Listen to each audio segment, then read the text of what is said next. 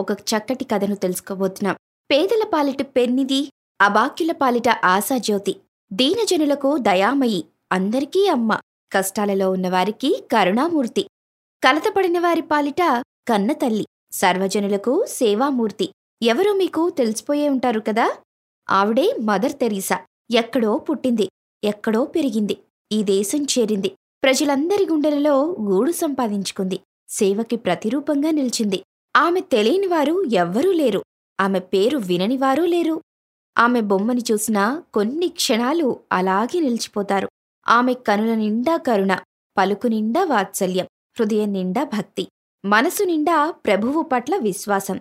అటువంటి mother Teresa గురించి వివరంగా తెలుసుకుందాం మనం ఈ కథల రూపంలో.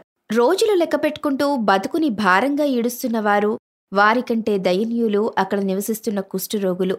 ప్రజలు ఆ వైపు చూడటానికి కూడా అసహించుకుంటారు అలాంటి వారితో మాట్లాడడానికి జంకుతారు.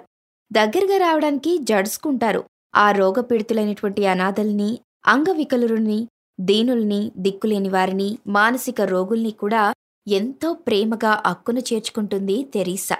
వాళ్ళని ఆదుకుంటూ వారికొక నివాసాన్ని ఏర్పాటు చేసింది ఆ దేవత.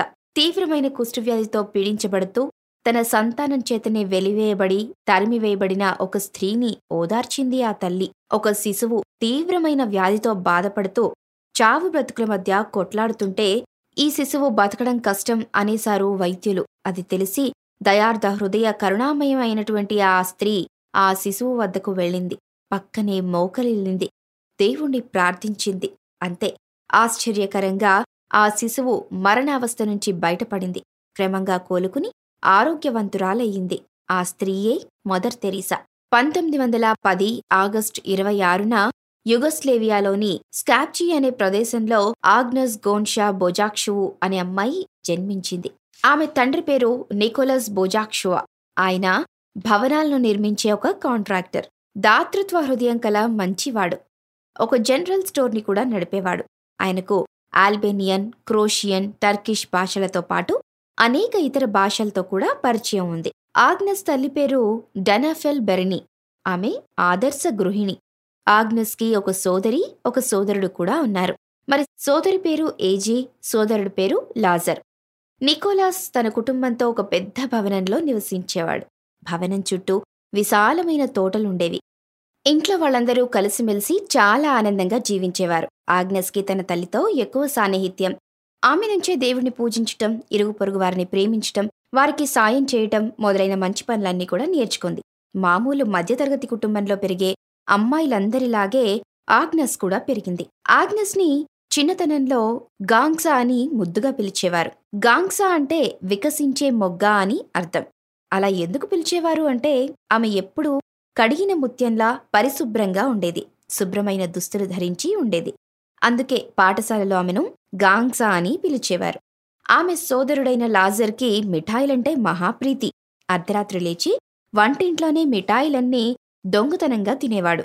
ఆగ్నస్కి దొంగతనం అంటే గిట్టేది కాదు. అందుచేత దొంగతనం చేయకూడదని లాజర్కి తరచుగా హితబోధ చేస్తూ ఉండేది. ఆగ్నస్కి నాలుగేళ్ళ వయసులో మొదటి ప్రపంచ యుద్ధం ప్రారంభమైంది.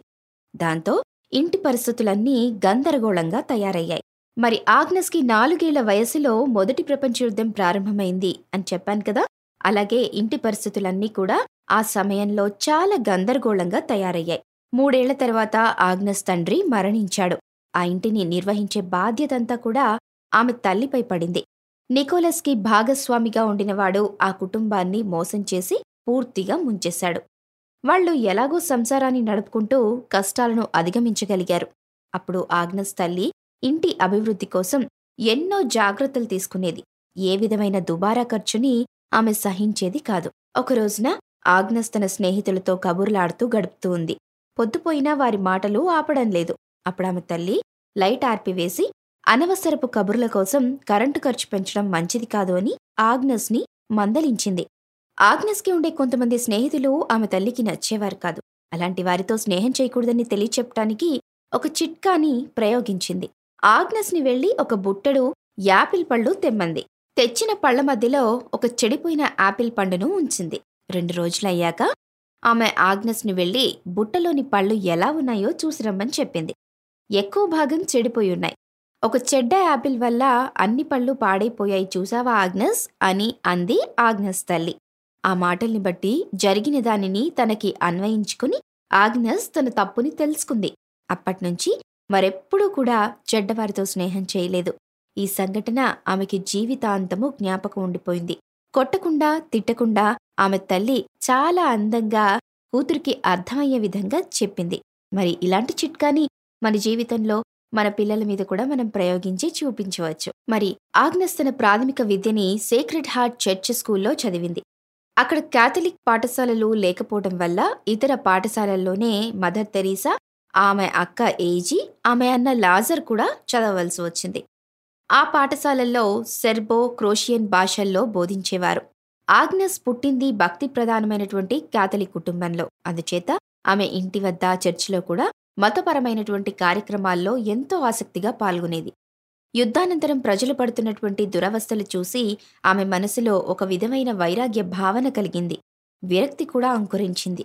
ఆమె ప్రపంచ సుఖాల నుంచి దూరంగా తొలగిపోయేది. మతబోధకులు ఆమె మనస్సుని ఉత్తేజపరుస్తూ ఉండేవారు.